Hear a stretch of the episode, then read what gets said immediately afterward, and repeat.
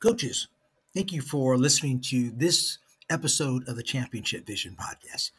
I also want to introduce you to my Coach Tube video series, which will take all the Championship Vision podcasts and put them on video. What's included in this is Google Slides, videos of my interviews with some of the best coaches in America. Go to coachtube.com slash users slash Kevin Furtado. And then you will see all of my clinic videos. You will get so much out of these videos. I'm looking forward to hearing from you. If you have any questions, go to coachtube.com slash user slash Kevin Furtado. See you soon. Here we go. All right, coaches, uh, welcome back to the podcast, Championship Vision podcast. Um, today, we have really just an unbelievable coach on that, Chris Dotson out of uh, Spotswood High School in Virginia, Penn Laird, Virginia. Uh, the Virginia, I'll call you the Virginia gang out there, all those great coaches out there. Um, used to be Mike Hedrick, but not anymore. He's out here with us boys. Uh, so, um, but welcome, coach, to the podcast on that. And uh, you're going to talk about zone offensive concepts and I think it's underrated. I don't think coaches really work on zone offense. So, but welcome to the podcast, Chris. Yeah, thanks for having us, and um, you know, blessed that you brought up Mike. You know, blessed that Mike Hedrick kind of brought this whole group together because yeah. it's kind of like having um, a basketball encyclopedia at your fingertips anytime you have a question or somebody has a need somebody's there to kind of step up and has something that fits each other's programs um, and then opportunities like this are really cool to get a chance to step online and do this and share with others. Absolutely on that. What's great about the the group is, um, you know, you, there's there's good and bad things that people share. Everybody thinks everything is perfect, you know, perfect environment. No, no, no. There's a lot of negative stuff that goes on that we have to adapt, right, Chris? Uh, and it, I think we all learn from that. Even experienced coaches like yourself, hey, we're always picking up ideas. Right. Yes, sir. I, I do think I mean, you hit on a really important thing. I think we look at guys like Gene Durden with all these state titles, and we realize, man, everybody's human. Everybody's the same. Everybody deals with these little small problems that we make into giant problems. And uh, it's just good to wake up sometimes and realize that everybody loses at some point. Uh, throughout a year, throughout a season, you have your ups and your downs and um, just kind of have a constant reminder, people knocking on your brain a little bit to say, you know, just it's all about the end. You got to be really good after game 22 when the playoffs start. No. And that's winding down for us all right now. So I think just having people to remind you that there's a lot of time left in the season, keep keep getting after it. Yeah, of course, Gene always said, "This is the time you got to grind out wins and so forth." So true, because everybody knows each other by this time. Everybody has video on each other. Hey, uh, talk about your career uh, before you get into the zone offense. Talk about you know you have a lot of achievements, man. You've been very successful, um, and talk about some of the key people that have been involved with your career. Right. Well, like um, when we talk about people who've been involved a little bit, you know, I was blessed to to grow up kind of a weird story. My dad's best friend was the first athletic director at Spotswood High School when it was being built in 1979 and 80. Uh, school opened in 1980. I was actually in this gym while it was being built. I was here when the floor was put in. I was here when the bleachers were put in, the basketball goals. And so, you know, for me, I've never been a year that I had not been in this school, and it wasn't my high school. Um, I was just blessed to be here with the original AD. So I grew up here, and it was like the gym, you know, bigger than everybody else's in the area. You know, holds four thousand people, way up high. Um, just a like a cathedral of gyms in our area, and always wanted to be here. Always loved playing here. Then out of school, we ended up back here coaching. Um, with a guy named Jimmy Kramer, mm-hmm. who was an amazing coach. The first guy to win the state championship here at Spotswood High School, um, and did it with just normal kids working hard, motion offense. He was ahead of his time, really. Um, but he gave me an opportunity truly because he knew my father as a basketball official, and he was like, I was just thanking him the other day, you know, for all he's done for me. And he was like, Well, wasn't no way I wasn't hiring Archie's boy, you know, and you forget just connections that people make through sports are so, so amazing. And I really got my first start because of my father's relationships with so many. And um, thank God he was who he was. But yeah, Jimmy Kramer gave me an opportunity to come in here and, you know, I'm blessed to be with great coaches growing up um, and be around a lot of great coaches. But um, I thought Jimmy Kramer, he, what, what all he's done. Bill Leatherman is the guy I played for in college, and Bill writes books all the time now. He actually has a lot of books about Bridgewater College. His bath time as a basketball coach there. Um, but when I took over girls basketball, the one person I called right away, his name Paul Hatcher. And for anybody who doesn't know Paul Hatcher, he is a true basketball legend, over a thousand wins in Virginia with multiple state championships. There's, there's a book called The uh, Stanton Streak out about him and their like 85 game win streak, three state titles in a row with that group. Um, and he is the the man behind the T game offense. And he knows the ins and outs and just the amount of time I got to spend with him. That's the guy we put our we really created our program after. Somebody wins a thousand games, you got to assume that he's doing something correct. And so I was blessed to spend time with him. Um, my boys coach right now was my first JV coach. And then he took the boys job right afterwards. And he had that connection. And so what a great spot I'm in right here because we have Chad, who's a basketball encyclopedia himself and runs a phenomenal program, been runner up in the state like four times. Um, and we're literally 50 feet apart in the school building during the day. So we can run ideas off of each other, show each other clips and talk, uh, really game plan together so much. Um, so Chad, play, Chad plays an amazing role in what we're doing. Um, and again, you know, my, my time in the AAU circuit with amazing players, you know, helped start team takeover. Uh, working for Nike right now with Ganon Baker basketball. Uh, Ganon and I travel all over the world, just teaching skills and teaching the game. And I think you know Ganon has a really good approach. He never teaches a skill that he doesn't show how it translates to the game. And so we're just not doing cone work and this and that. We're really preparing kids to play the game. So really, I would have never told you I'd be a girls basketball coach. When they first asked me, I was like, you know, I don't think so. I think I'm leaving, take a boys' job, and really, girls basketball is the best thing that ever happened to me. You know, you go from playing checkers to playing chess. You know, when you run plays, when you put in these kind of um, movements, girls will pass up five great shots to get to the end to see what the finale looks like because they feel like that's what they're supposed to do. And um, really, the thing that we've done here at Spotswood, it, it, leads to the wins, which we'll talk about in a second, really quick. We really started a whole program. When we when we arrived, the first thing we did was take over all AAU. We took the four AAU teams in our area and made it one, and we took complete control of that. So I run third grade, fourth grade, fifth grade, sixth grade, seventh, and eighth. That's all under Spotswood High School called ERSC. We run the whole thing. And we set these teams up um, ourselves. We run clinics every Saturday morning. We practice from 8 to 10.30. At 10.30, kids come rolling in. I think last week we had 108 little girls in the gym for basketball clinic. And that's where we identify our kids at a young age and start putting them on teams in the third grade. Uh, in the second grade, we just teach them really advanced rec league. So they grow up from that time on, learning our program, learning our system. They're running our basic zone offense. They're running our basic man offense, and our you know and our just man to man defense. So that's where just like getting the community involved in the culture so young, then that's really led to the fact that we have a bunch of really normal kids we've been blessed. I think we have 15 D1 kids right now that have came out of here in the last 21 years.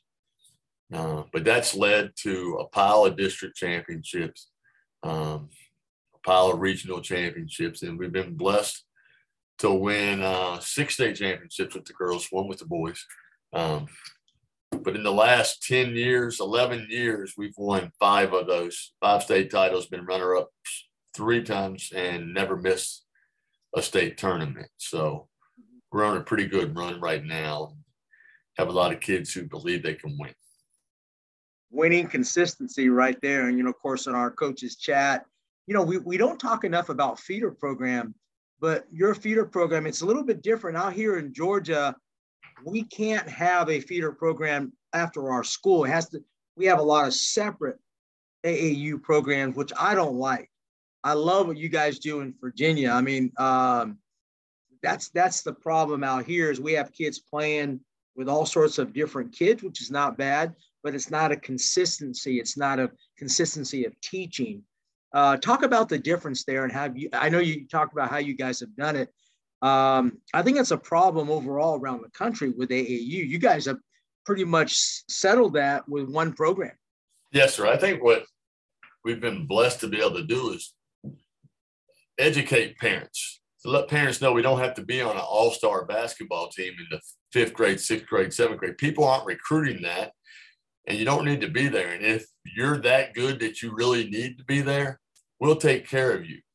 But for the most of you, if you're D2, D3, you're going to be kids that are going to be working through our program, and that's going to get you the recognition because we play in enough. We, you know, at the high school level, we play in enough events in front of college coaches that you're going to get seen. You know, we have a McDonald's All American nominee this year, and she actually had the committee see her tw- play twice. So if you're that kind of caliber kid, you're still going to get seen here. But just educating the parents, don't spend all that extra money to be on all star teams. Um, our whole focus is learning our system, and the whole focus of our program, our, our motto is, you know, we're preparing kids to play at the high school level and to come in here right away and compete. So the things that we're not teaching, you know, we're not teaching pivoting, we're not teaching dribbling and passing, and uh, shooting. And I tell people all the time, we win a lot of games because we don't turn the ball over like so many girls teams do. We have great, great feet, and our feet are a giant um, I would say that's like one of the main things that we focus. A big focus in our program is your footwork. Um, but just getting the parents to buy into that um, at an early age and understanding that all these girls that came before us, they all came through that program. Now, when they hit the ninth grade, we still run our own, you know, own ERSC that we take care of our kids. But at the same time, we move the ones who need to be in the circuit. We get them out there and make sure they're taken care of. They get the opportunity to play. Sorry. we are, we are in a school day. I love it. I love it. Yes, sir. Um, well, I love, um, it sounds like you guys are about process, about development, about, I love how you said you're focusing on getting the developing high school players, not just college players. I think that's really overrated. Very few girls go on to play college. Um, I love that, what you guys are doing. Hey, let's get into zone offense. I think it's zone offense is not emphasized enough. I think people put together a zone offense the last practice before their first game. I don't think there's a, not a lot of emphasis where I think there should be. Talk about how what your philosophy is and what you guys do with that, Chris. Well, I really think it comes down to the leagues, you know, the leagues you're in and who you play and how they play. But at some point in the year, everybody's going to give you a zone. And I think one of the most forgotten skills in the girls' game today or in basketball in general today in America is shooting the basketball. Right. Everybody's dribbling around 5,000 cones and doing all these cool stuff because that's what sells gym time. That's what gets you in there in front of the trainer. And not enough of these people are just working on flat shooting the ball.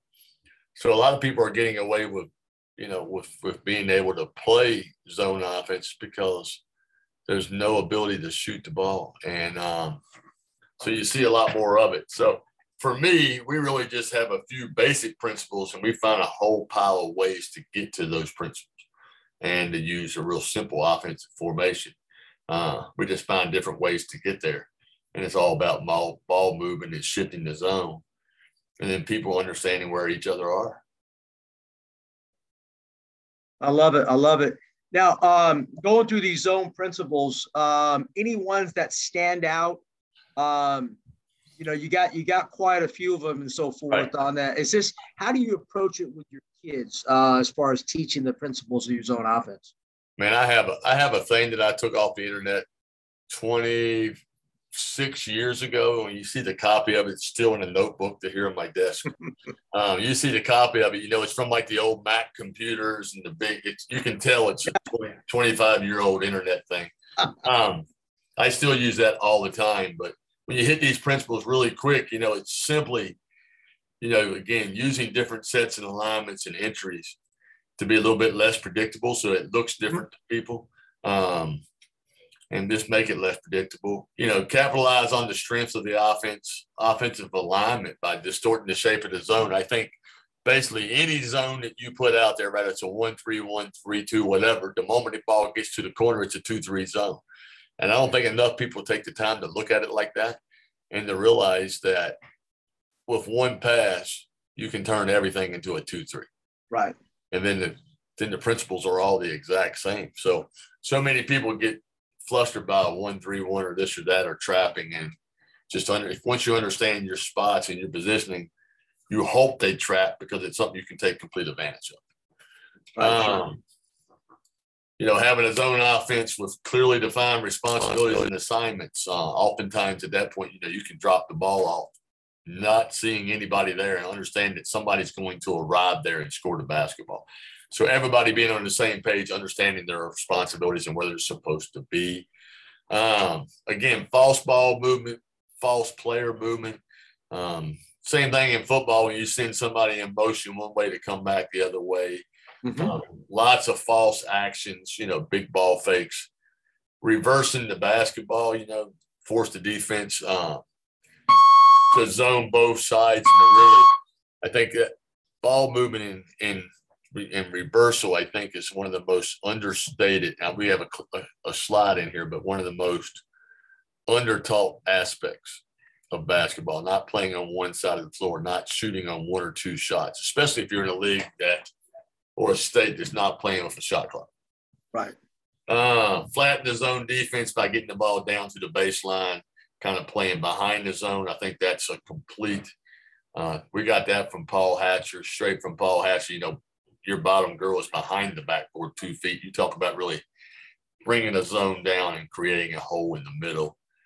And then just understanding the value of, of a dribble, one dribble, two dribbles. Um, you know, a gap dribble, a drag dribble, one, two dribble, freeze dribbles.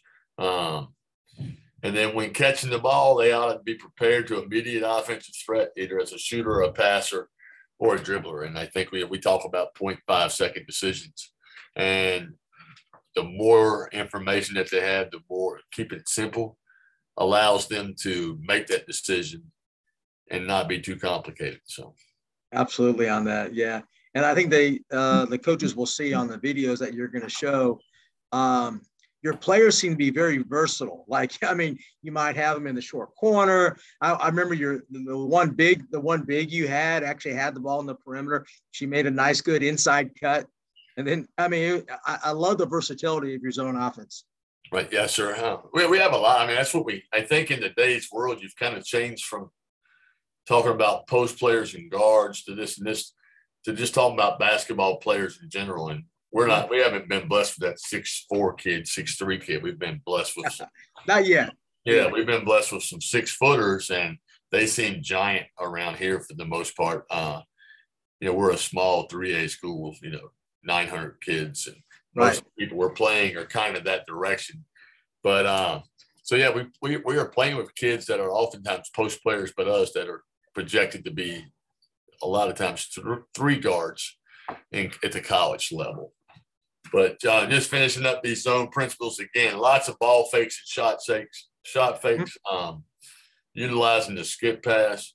All of our three point shots have to come from either inside out or from a skip pass. No, no top down passes.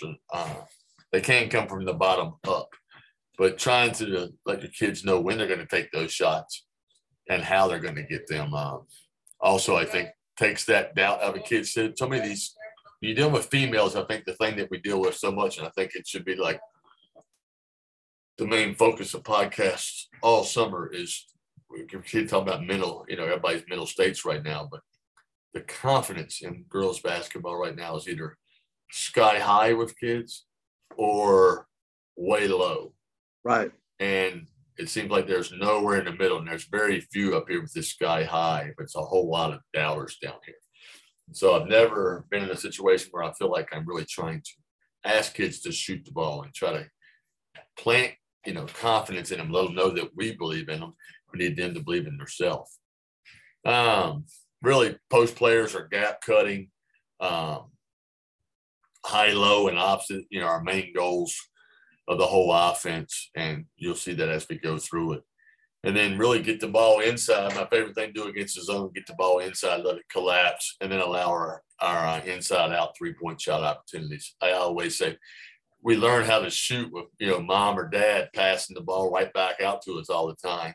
So the more shots we get like that in the game, the better off we are because it's really that's how we've been brought up. Yeah, Chris, with your uh, this is where I see a lot of issues with girls basketball. Is yeah, you might get the ball like in the gap, might be like a weak side flash, and the girl gives it up. Like she doesn't even look to score. Do you see a lot of that with girls? You're talking about confidence. I feel like, hey, you get that ball in that gap, you are a scorer. I do. Yeah, I. You I feel think, like with the girls' game, that there's a tendency there to tend to reverse it or just run the offense instead of scoring. Right. well, I think uh, again with with females, so many of the times we are got, got kids who just want to run the offense. Yeah. But and I think again, that's where us as coaches come with the fact that we have to let them know that no matter who's on the floor, we have we have a great we have a McDonald's All American nominee. Her name's Zoe Khalil, and we have a habit of tendency of wanting to watch her or look for her, but trying to make the kids understand it's they're as much a part of her success because the moment that they become scorers they they eliminate double teams and they eliminate that extra pressure on her. So the gap, yeah, like you you know, as you go through these videos, you'll see we're all about that that like second line right above the block with that with that second cutter, and that sure. person becomes our main trigger person throughout this offense. That one or the short corner girl is our our entire uh, they're our decision makers, and we always want them to be score first um, players. Absolutely. Talk about your dribble action on. I, have already looked at it. I love it. I've actually, um, you know, with my the, uh, boys team that uh, we're not very good, but actually I I use a couple of your concepts. Talk about the uh, the advantages of using these particular dribbles. I don't think I don't think these dribbles are taught that much against zone attacks. Right. Well, gap dribble is simple, and it's one of the. It's amazing with girls basketball. You, you touched on it already, like how program we are, but they turn pass the ball right back up top. Right. They turn to pass the ball to the corner, and somebody's on that person. And all we got to do is just take that one gap dribble. It's one dribble that creates, makes two defenders one. And that's the whole key. Once you've done that in the zone, if you can take two defenders, one dribble, bring them together. Now it's really just one defender, and it's probably opened up two offensive players by using that gap dribble. Sure. So a, a gap dribble is something that you've got to be able to use. And then once you've done that, a lot of times, just you go to your next one, which is your drag. Somebody's attached to you, and you move them away from the ball or down, and they hang with you.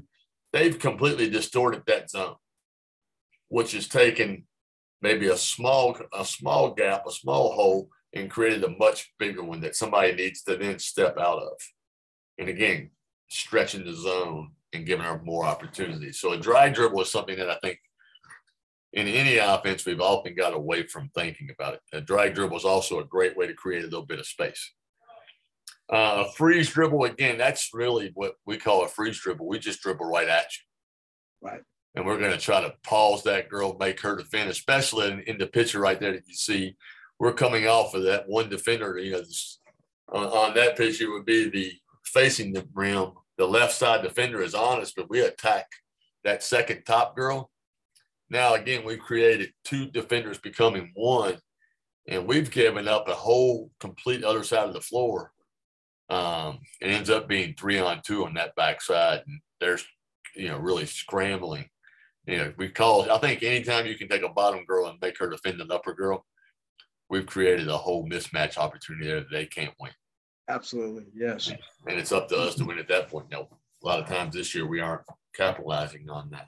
Then a misdirection dribble is simply, again, as you'll see on some of these sets that we run, a misdirection dribble is, you know, attacking hard right moving the defensive right, and then pause and come right back the other way once you've moved that. And so many times, again, it's a great way to get the bottom defender to, to attack up, um, to get a really a really great shooter, a wide open look. Like you know, again, kids are so programmed, especially in girls basketball, women's basketball.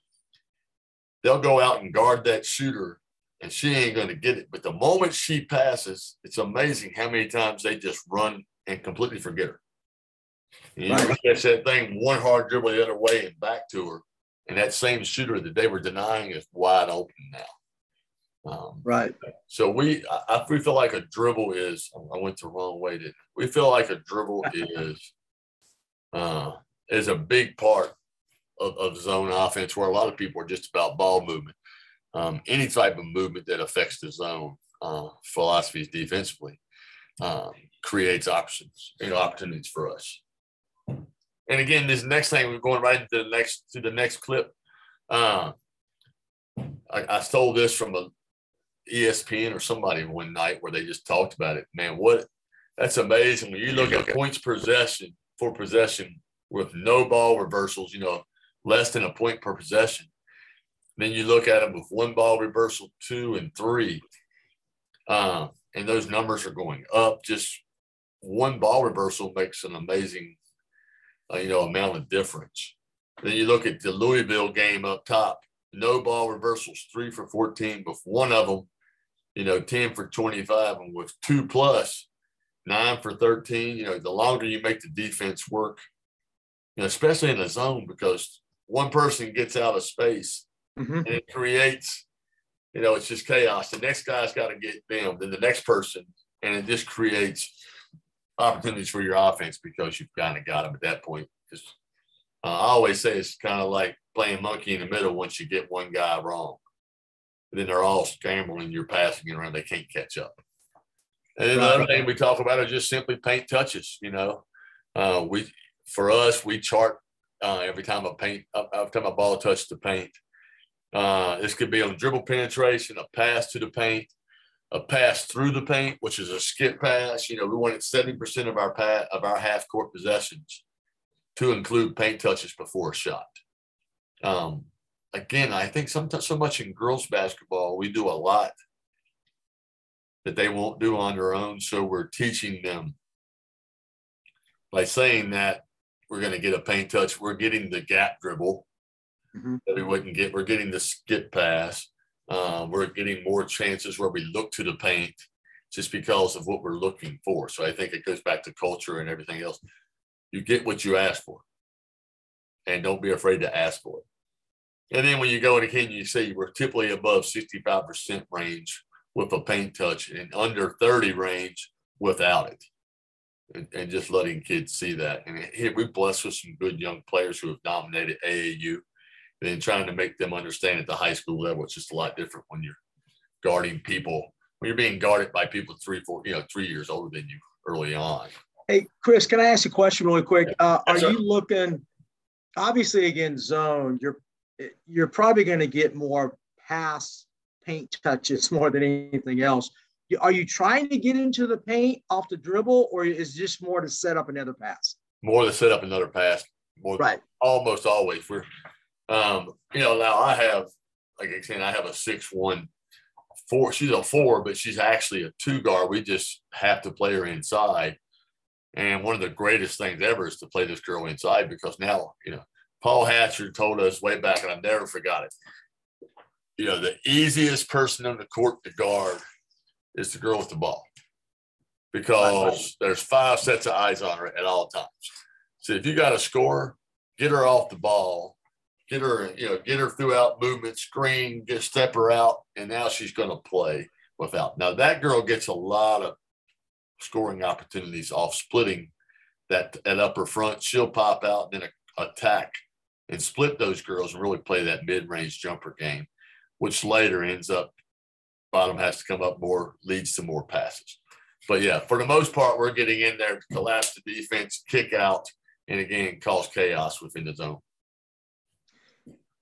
What are um what are some things that teams are doing to prevent your paint touches? Uh, are they kind of matching up uh, really hard denial in the. I mean, what are they doing to prevent that?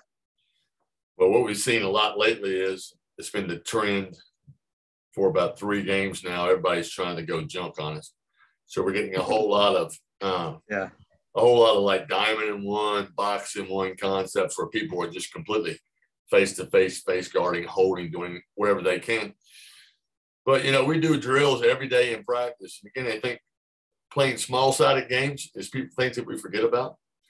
Um, and so I think night one we panicked a little bit. I didn't see the I never saw it coming from the coach. Um, phenomenal coach, been doing it for like 35 years. And he came out and jumped me. I've never seen from me. So I wasn't prepared and really until halftime, he kind of had me on the ropes a little bit.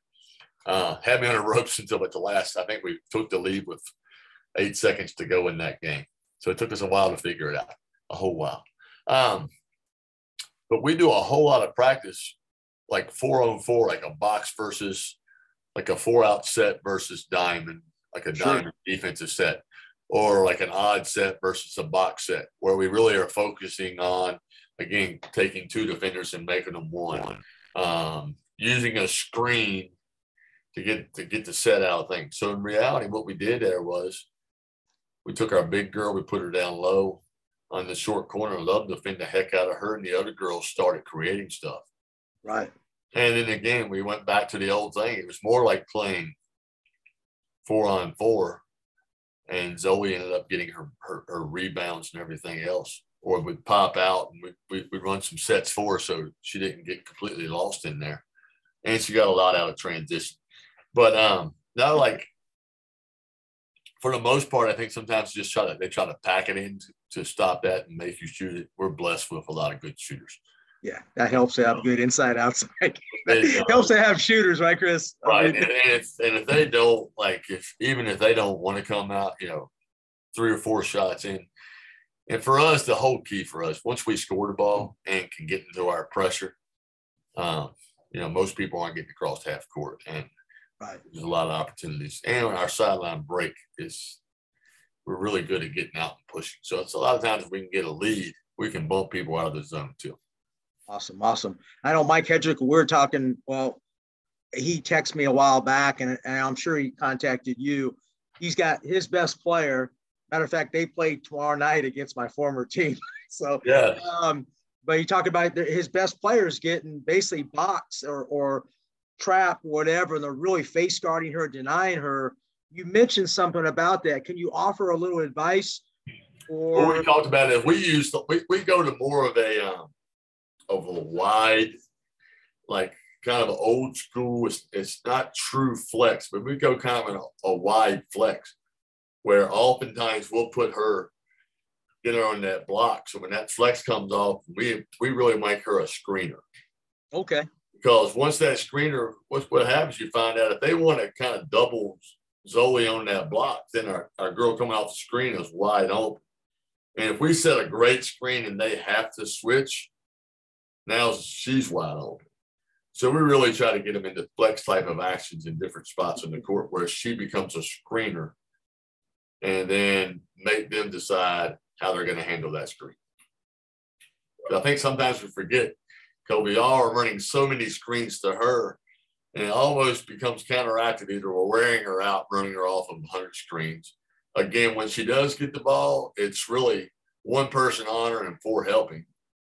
And so we kind of go the opposite and make that kid a screener and uh, hope that they mess up in those things. And if they, again, if they don't want to leave her, we're going to score one way or the other. Right, right and you're making her defender think a little bit, right? Make right. make make decisions. Uh, I, I love really, that. And you can get your kids if you do it right. You can get your kids into so many situations um, that are beneficial to them. Maybe the kids who aren't ready to shoot as much, but by putting her in the screen, or maybe maybe that girl screens, that they start messing up because they think they're going to just sit in that zone and watch that best player play. Right. So we really make it let less about our best player and more about everybody else.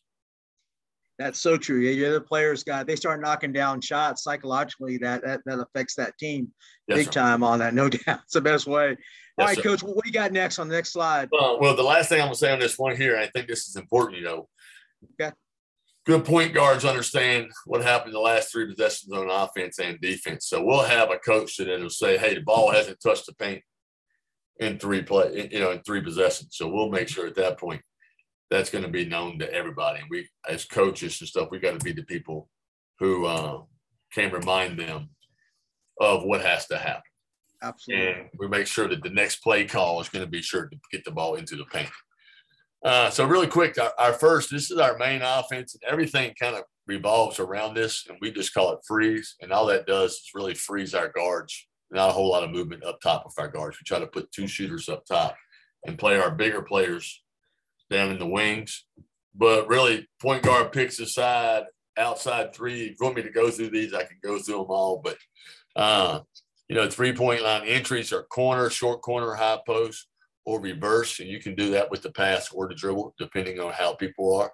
Oftentimes, like I said, the hardest thing to do with anything is the first pass against the zone when everybody's prepared. Mm-hmm. Especially if you're coming off a dead ball and you're coming down, you might have to use different entries so they don't just jump them.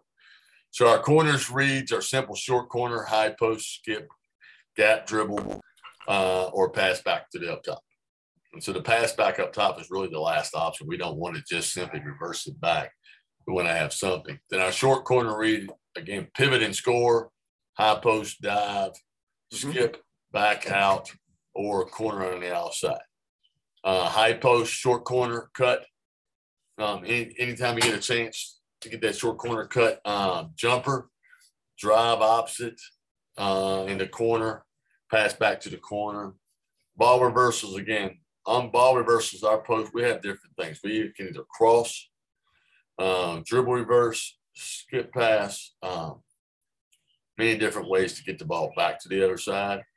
And then our rotation really comes down to what's on the floor. If we have a three shooters on the floor, then we'll go base corner to corner with a shooter and try to okay. leave that out, especially if we have maybe two main posts. But for the most part, what we really do is we take our short corner and run her to the to the corner. Um, we dive our low post and we bring our corner down to the block and then up into the middle. And okay. really, it gives you oftentimes when you talked about maybe having somebody, a post player doesn't feel comfortable in, in that high post, shooting that ball in that gap. Then a lot of times you bring a shooter into there, they might not be great at the rim, but they're great in that gap. So getting people in the right spots to do what they do well.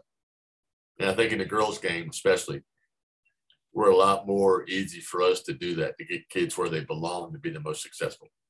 Yeah, yeah, yeah. It's so true. So a lot of times it's good to put you know one of your you know best guards like at the high post area. A lot of times. Um, you're right about that. Yeah, because sometimes the bigs are not that comfortable out there. Of course, that's a matter of you got to coach them up to that too as well. So. Yes, sir. Yes, sir. um, you know, two second decisions against the zone. And again, we've this this presentation is about two years old. We really have gone to where we uh, we're really looking at 0.5 to one, depending on the player. We want that decision to happen right away and uh, before people can react because what you know, and we know it from the catch, and good players know it. You're most open when you catch. That's when you had the most speed. You know, you're getting closed out on. Usually, somebody's coming to you. Uh, and basketball is a game of simple options. If they're back, you shoot it. If they're up, you're passing or driving. Sure. Just understanding. And then all of our jumpers come from inside out. And then we talk about the kill box and everything, just, just different spots in the court, the blocks right in the middle, just inside of the elbows. You know, great things happen. You get fouled, high percentage shots, collapse the defense and make your shooters open. Uh, you create closeouts and driving lanes. And because you're moving people, then you get a lot of um, opportunities for rebounds because of all those. So great things happen when you get to those kill box areas. Absolutely. Yes, sir. Okay, and then I, it was a simple little picture of it there, but you'll see it as we come up here. So it shows just right here some of the actions that you're going to get. And I think they should just play right on. So this is our simple freeze where we're going to get the ball and pass it down here to this corner, and you'll see kind of that short corner action. This is a really wide zone, so a different kind of reversal. Then they get to the short corner, and then there's that dive underneath. Mm-hmm. We're actually playing in, in this situation. And I'll kind of pause it as we get here if you can see this okay. Yes. Patient right there. You can see when we talked about that dribble that she just took is that directional dribble we talked about. Right, right. Where she um she takes one dribble and it doesn't look like much. She takes one dribble away to get that defender right there. It is that defender slid enough to give her a great angle to pass back. Right, sure. So that's that directional dribble. Um, and again, just by reversing the ball, and again, this is my stud in this situation, this high post, she's drawing so much attention. And then we really are putting the pressure on this girl, and she can't be right um, here. So you can see it. One person makes a mistake, and the person making the mistake is this bottom girl in this backside. She didn't get to where she belongs. And at this point, if she does, I always say she can't be right because if she defends this high, this this dive right here from the high post, then this girl's wide open. You got the kick out, yeah, for sure, yeah. And Yeah. in this situation, um, we're pretty deadly. I think in this situation, the five people in the court are all playing in college right now. So this is a pretty good line. Yeah, they, they, well, they left your bit. Yeah, they left your best player. Why? I mean, I um, how would you defend that though, Chris? Really quick, your best player. Would you just forget about short corner and just match up with her? I mean, how would you defend that? And again, this was a t- this was a, this was a beast lineup because, like I said, everybody out here was averaging. This was just a great team. My best player only averaged 15, 16, and everybody else averaged around 10. It was Yeah, that's good. whenever Yeah. anybody chose something, they were always wrong. If you decided to take Stephanie away, Abby got you. If you decided to take those two away, our guards got you. Um, what I would really, I'm going to make you shoot outside. So in this situation, I, I like following Stephanie up here high. But Yeah. this girl right here is actually a six foot two inch girl. She's got to be in the block. And uh, Yeah. Yeah, I think she's actually a McDonald's All American right now. She's got to get back here. And we, anytime I think uh, defensively, you got to focus on making somebody make another pass. At least time you can make somebody make one more pass, it gives everybody else a chance to catch up. Right. So, but yeah, especially this is not our shooting guard either. So I wouldn't have been on that shooting guard. So I think again, I think one thing that we do that a lot of people don't. I'm trying to figure this out. So trying to figure this out. This should go low. What I hit exit here? Sorry. Yeah. Yeah. Yeah, I'm good. Yeah. Uh, we do a whole lot, and I don't know if you can see this. Uh, can y'all see this board if I just stop right here for a second? Yes, sir. Yeah. So really, we chart like we're playing the number one team in the state this week, and like yesterday we had a snow day, so uh, twelve, all twelve of our girls broke down one game of the team that we're playing. Nice. I broke down the other five, so seventeen games broken down, and we'll take that from where you start to where you finish. And there's a there's a miss shot, you know. Oh, here's a make shot. Here's this. That's just the directional. You know, out here, makes or misses. It's amazing when you come out here in the end, you got 16 games down. All of a sudden, you found out that 95% of the time they're going right there. Right. right. And our zone is going to know that.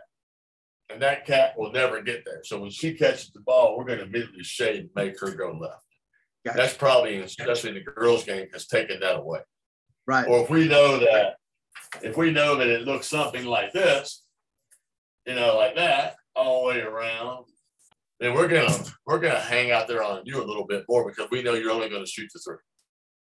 And so we really set our whole defense up, we don't do a whole lot of zone. We do we believe a whole lot more in playing man with a lot of zone principles in there, like helping off of who we should, um, that type of thing.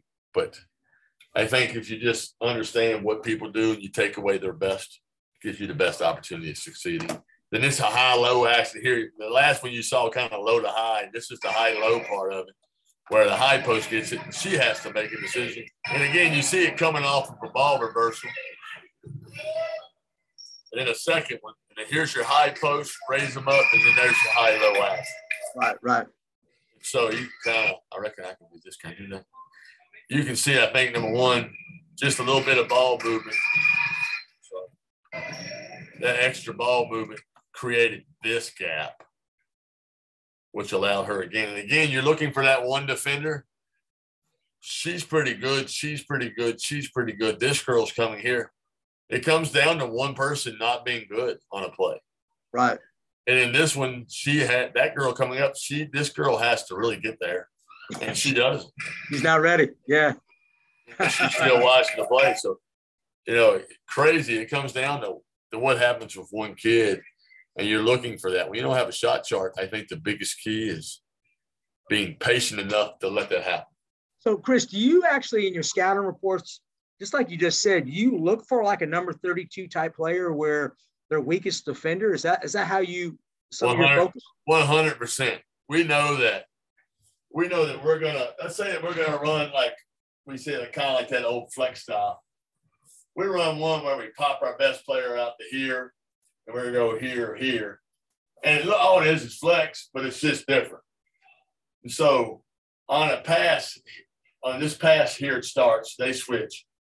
We end up something like this. And on this pass back, this cat's moving through, and she doesn't get it right away. She's getting out. And then you flex. And we know right away if they're going to switch or not switch. And we're going to find out how to get that kid, the kid you want, either here or on a quick reversal to there. If they're not a good defender out here, we're going to get them here. Or if we can get a small to big here, we're going to get them here.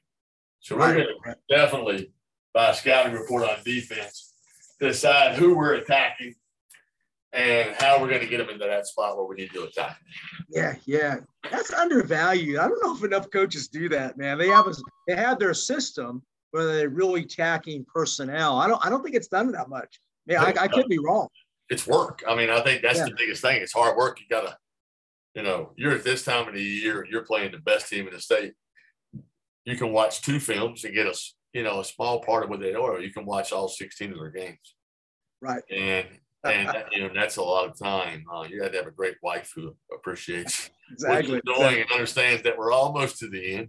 Um, but yeah, a lot of people don't want to put that work in. A lot of people don't believe in scouting. They believe in it's two philosophies. You know, yeah. I'm a scout guy, especially in the girls in the girls game because I feel like some girls are so single I always think a great girls player. Again, I keep going back to this board. Sorry. Love the board think, coach. Love the whiteboard coach. Yeah, I got one of these in my house too. So I did this. Uh, my wife is not happy when we go upstairs to see the board. So yeah, she, you know, I ask her questions and she she played ball, so she understands. A really good basketball. I mean, a good player is somebody who's making these, or they're scoring here, um, it's always like they have something. Then, like your pretty good, really good basketball players in high school are either shooting that or they're going there. Right. So they either shoot it or they get all the way to the rim, and that's about it. There's nothing in the middle. So you think your next level ones, you know, they're coming here, they're getting their elbow shots in, or they'll come here and get this mid range. And that's your next one. Then your really good ones are adding those floaters and stuff in the middle. Right. So, you know, good for me or good for all girls basketball coaches playing defense. For the most part, there's a whole lot of those just good basketball players who do one thing well or they shoot and go all the way. And so they don't make you defend but two ways, especially if you got a good big. Because if they're gonna if they're gonna shoot, we play a team that's got a six five post player. So they make you, I'm going to run every shooter off and say drive to her. I'm going to let her deal with everything else. So, right. Yeah. Yeah. Uh, this is this is playing below the defense. This next clip and man, that's what I was talking about. Watch that. You see how low this girl is. How they'll mm-hmm. be behind the backboard. Um, and what happens is people lose track of them because they're everybody's got their eyes on that basketball. When you look at their heads there, so many eyes are on the ball. On the especially ball, this person here, we're really looking for that person because now we can sneak in behind her. You'll see it there. And then she completely as the ball started to move. She caught glimpse of that one and left this hole. And again, if you watch this film, we're attacking this girl who's not really good at getting back to there. Right, right. And we're coming right back to that girl again. She blocks the shot. but but but you're, you're going to get that more often than not, right Yeah. there for sure. yeah, it was a good thought. But um, Are you trying to seal that girl yes, um, on the inside first, or what are you trying we to do were. there? We should we should have sealed when she turns right here. That girl in the bottom. Yeah. She should have instead of being either that pass has to be faster or she's got to get a body on that. Right, right. She doesn't. She doesn't create that space. It's the And- timing of it. That girl is. That girl is six three. Played in the McDonald's All American game this year, so she makes plays that others aren't. Right. And then this one was, um, I think this is just a high low action again. You watch just the, the girls moving and understanding, they're all getting to the right spots. When this girl flashes, the girl who's on the bottom, I think she's the one you want to watch. She's still in the middle of moving out towards the referee, and she turns immediately and gets right back where she belongs. So it'll be the very bottom girl. And right now, she turns right back underneath. And I had a great point guard this year. And so, one thing that you notice, it's amazing how great players make them look like great coaches. exactly. But when you watch this, we're attacking the same kid. Right. Same kid who we got on the other end, on the other side. All of our action comes back to her. Right. And so that's who we attack throughout. And so I think, like you said, as much as anything, just realizing who people are. This is early. The next things are just early offense, and this is really baked on our sideline break. Um, just pitch ahead. It's really the exact same spots that we do in freeze, and we try to keep those same concepts. If you were to throw it to a short to a short corner girl, then we're immediately going to dive behind it. But this just shows you a little bit of sideline break action um, that leads us into our next clip. But there's the pitch ahead. Again, we're trying to run to these same spots that we would in that zone offense. Sorry.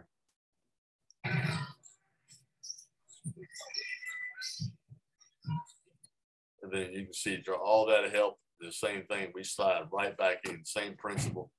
And this girl's drawn all the help. They're doing a great job, but they can't cover this one because again, use the girl. Can drop. Yeah. Same exact one.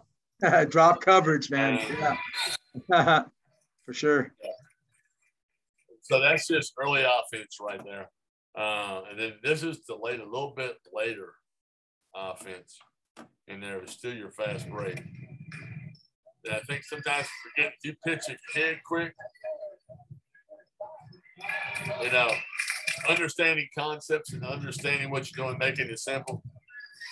You pitch ahead, people like people don't think about this. It's still a fast break. Like, why we gotta walk the ball down the court because it's a dead ball? Come at them and attack them like you're gonna punch them, and then all of a sudden they don't know what to do. So one quick pass now created this bottom girl here. She has to come out, and it creates that fast movement. They cover it great when you look at it. This girl's right. That girl's right. This girl's coming. She's right. This girl's doubling in your best.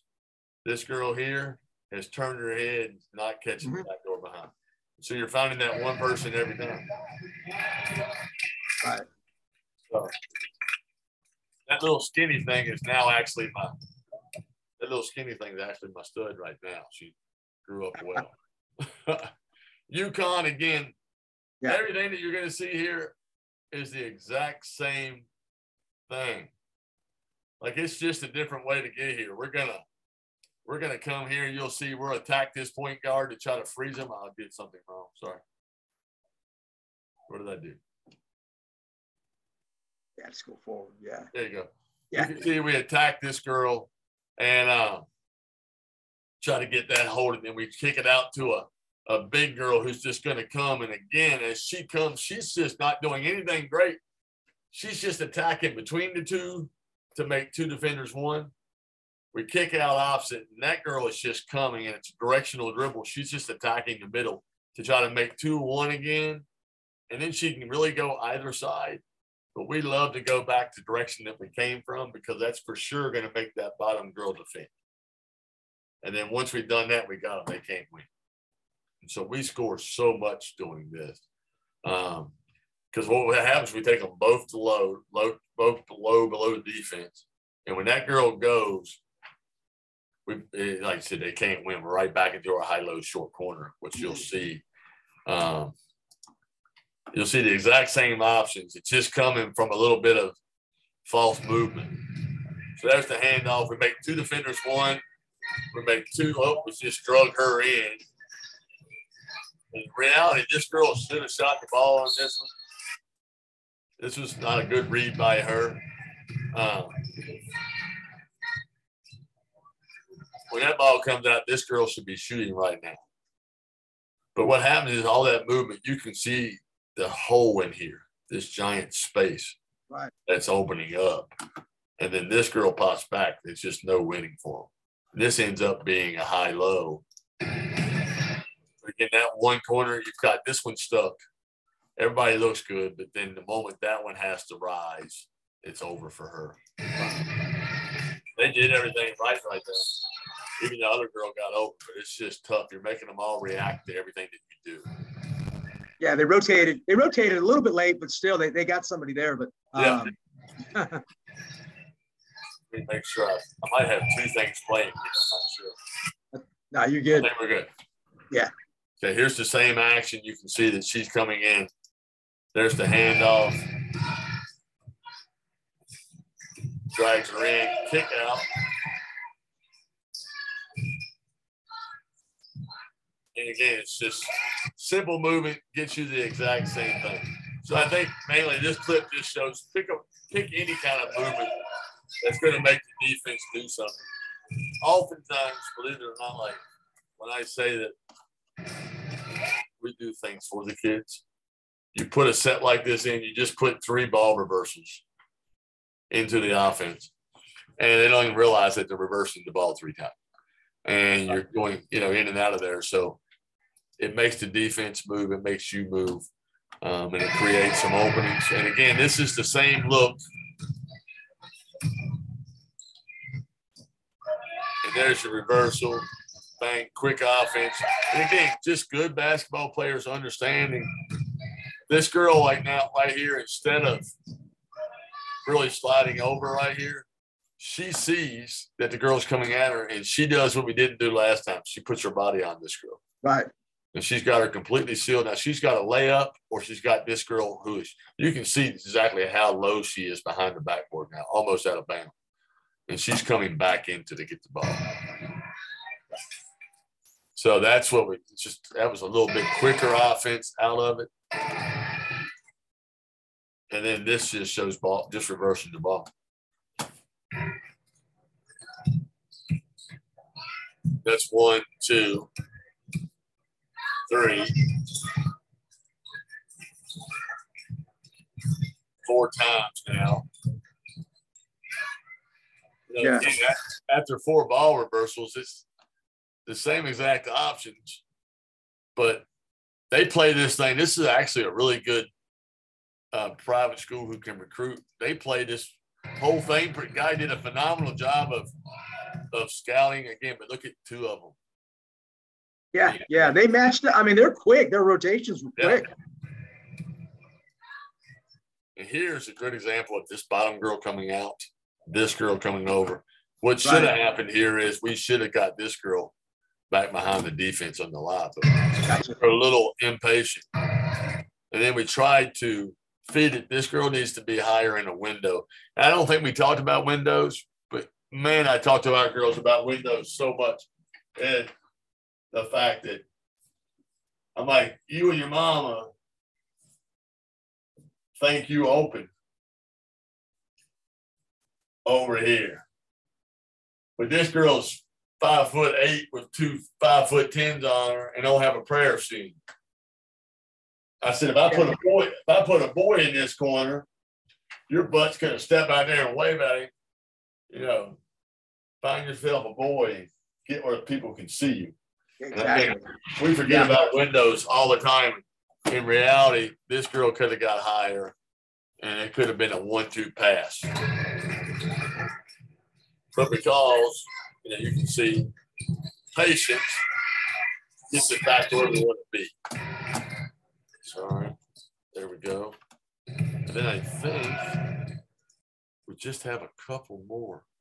Yeah. Uh, knife. This seems like it's really simple, but I think we have knife and stay left. Knife seems really simple, but man, oh, I did it again. Sorry.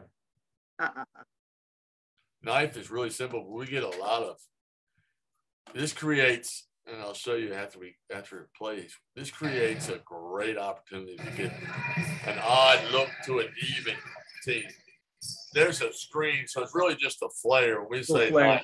yeah. bringing this girl in to get you that flare look. Again, what happens most time is you can see what happens this time is it's really forcing. Nobody's sure who has this girl. And they, Yeah. they, they they're trying to get to it. and everybody goes out. Right. Little scramble. See, they're all trying to get there. But at this point, again, that's the that's the right read and it should happen. But once this girl pops out, if she doesn't have it, it's amazing how you can one two past that, just quickly pop, pop, and this girl's wide open. Or if both of these guys come, she hits that short corner and she comes here, then this one cuts right off the back. Right. They can't defend it. And uh it's just oftentimes having smart kids, kids that understand exactly what they're doing. And the great thing about all of this is, is when you go through it, you see that everything comes down to high, low, short corner. High, low short corner. Yeah. And Sure. then this all side wing back backdooring. If they if that girl steps across, you feel her spot. Yeah, that, that's a great concept there, Chris. I love the offside backdoor. That's not done enough. I, I don't do that enough in my zone offense as well. That's a great concept. It's just like they can't be right because in that once you make that movement, once you make that movement, you get you get this bottom girl off. This middle girl's got to come to here. Then when you go to here, like I said, they can't be right there because if she comes, then this girl's got to come Right. because we've got her behind it, or it's one here, or it's high and then drop off to them. So they can't be right. And um, especially if you have a little bit of length on your team, you know, like those, and girls, often depending on where you're at, length can be five eight and long, and you know, and long girl. And our last one is just this this play works all the darn time again because people are so skilled to get a zone all the way across. And this is just a play to come back, and you'll see it twice here. A play that's just designed to come to a side. We do this a lot at the end of a quarter. And we really just try to move it. And then we double screen. You can see we're screening both here. And it's just getting the zone into one side, Mhm. creating a wall, Yeah. and skip passing for three.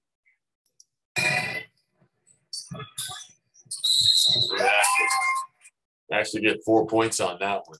And again, I'll show you something at the very end of this clip. Depending on what you have, you know,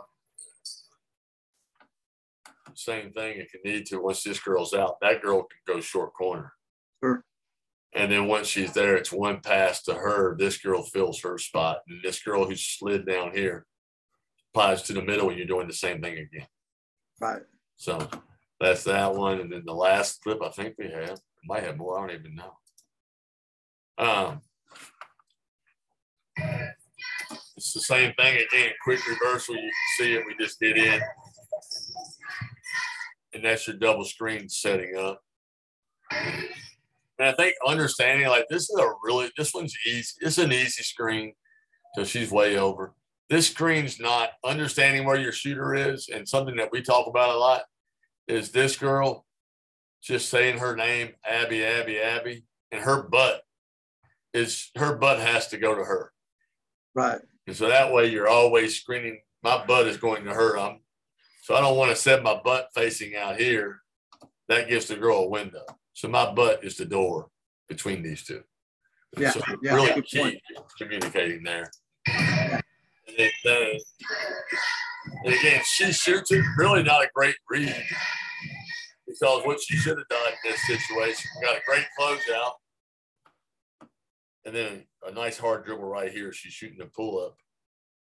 Um, or this girl helps and she's dropping it off to the screener. Yeah, yeah, the next player right there. Yeah, for sure.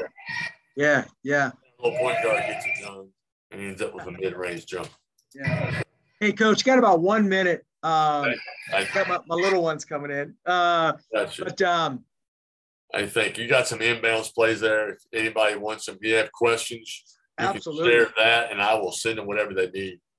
Oh, great presentation, Thank Chris. You. I mean, I really appreciate it. Um, but before you go, I did notice in all your video clips for the defense, there's not a lot of zone defenses that really communicate. Like right there, why don't they, you know, communicating the, the back screens and you is that is that very common? You don't see a lot of teams really talking and communicating cutters because you have to to defend your zone offense. Right. I think that um when you, people do so much shell defense, man to man shell defense, and they com- they teach the communication in there.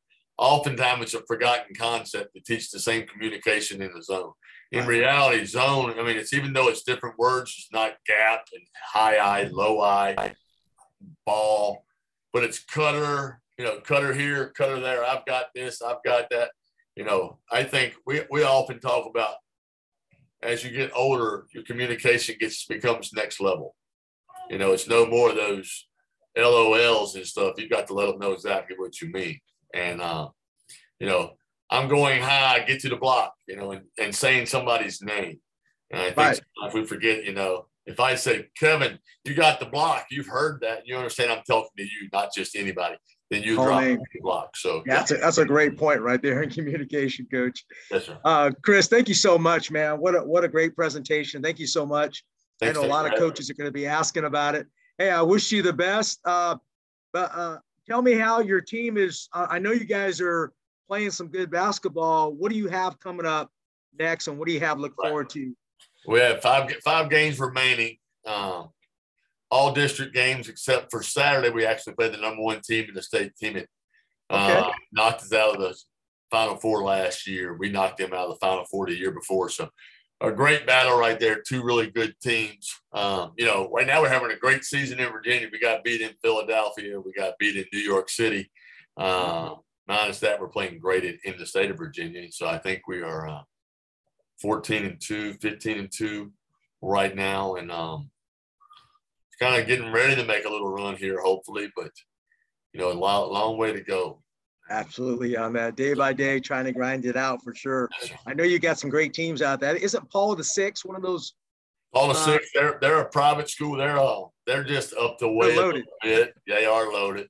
Uh, Sidwell Friends, number one team in the nation. Sidwell, yeah. About two, about two hours and fifteen minutes. You know, had a great great experience this year. Played my daughter, who's also 17 and two. I think she is 16 and two right now. I got a chance to play my daughter at Christmas break. Nice. Uh, what, a, what a blessing that was. Most people would never experience that. So I get a chance to say that one loss, one of those losses is to me. So uh, that was that was fun. She might get me the next time, but I got her this time. That's uh, right. Yeah, you can't let your daughter beat you, man. No way. It's been a fun year and uh, great kids, great parents. Um, great support from administration. And I think when you put all that together, you got a place you want to be. This is year 31 for me here. And um, nice. Just a blessing to be somewhere that uh, you're appreciated. Um, means a whole lot. Coaches, make sure you contact uh, Coach Dotson on that. Is really just a he's a credit to our game. He's more than happy to share information. Uh, Coach has his his uh, email right here, c dotson at rockingham.k12.va.us. Y'all need to contact him. Uh, he'll be glad to share with you. Coach, thank you for coming on the podcast. Thank you, sir. I appreciate you. All right. Thank you, Chris. All right. See you. At Dr. Dish Basketball, we're creating basketball shooting machines that accelerate player performance. With features like on demand workouts, multiplayer stat tracking, and instant analytics, Dr. Dish Basketball is the number one source for basketball training. Whether you're training in your driveway, running a practice, or developing a workout program, we have the most innovative training solutions to help your players practice like they play And just for listening to this podcast, you qualify for an exclusive discount. Just mention Championship Vision Podcast to your sales rep when you call in. For more information, visit drdishbasketball.com or call 952 873 2633. Again, that number is 952 873 2633. And remember, be better every day.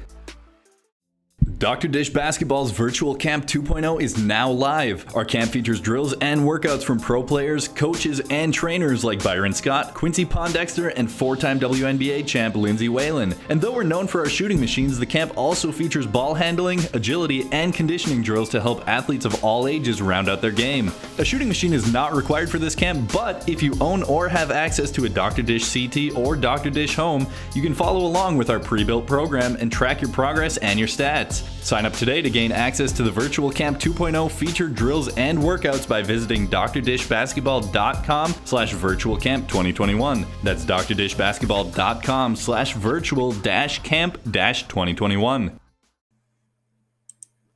Coaches, I'd like to welcome our new Championship Vision podcast sponsor, Hudl Assist.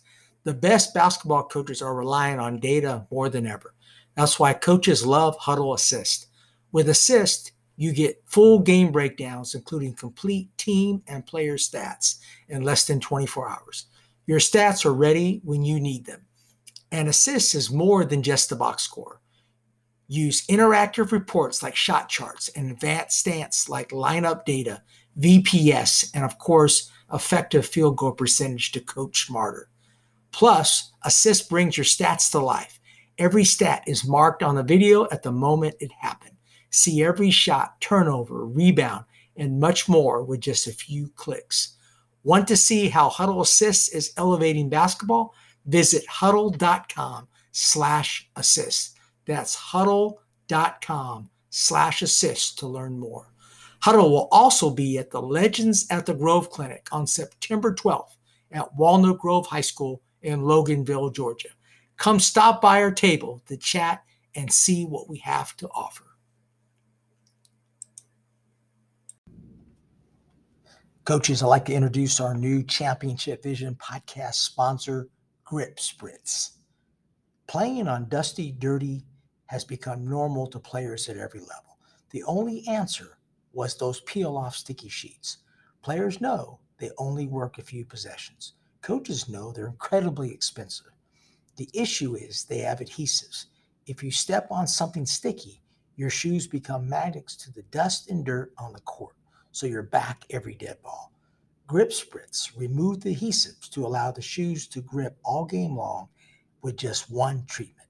Our goal is to elongate the life of players' shoes, stop them from slipping no matter what type of court they're playing on, and save schools money from buying countless sticky sheets that just don't work. Go to gripspritz.net or on Twitter at grip slash spritz. Also, they will be at the Legends at the Grove Clinic. If you use the code LEGENDS, you will get a 10% discount. Go to their website now, Grip Spritz, the new innovative product you can't go without.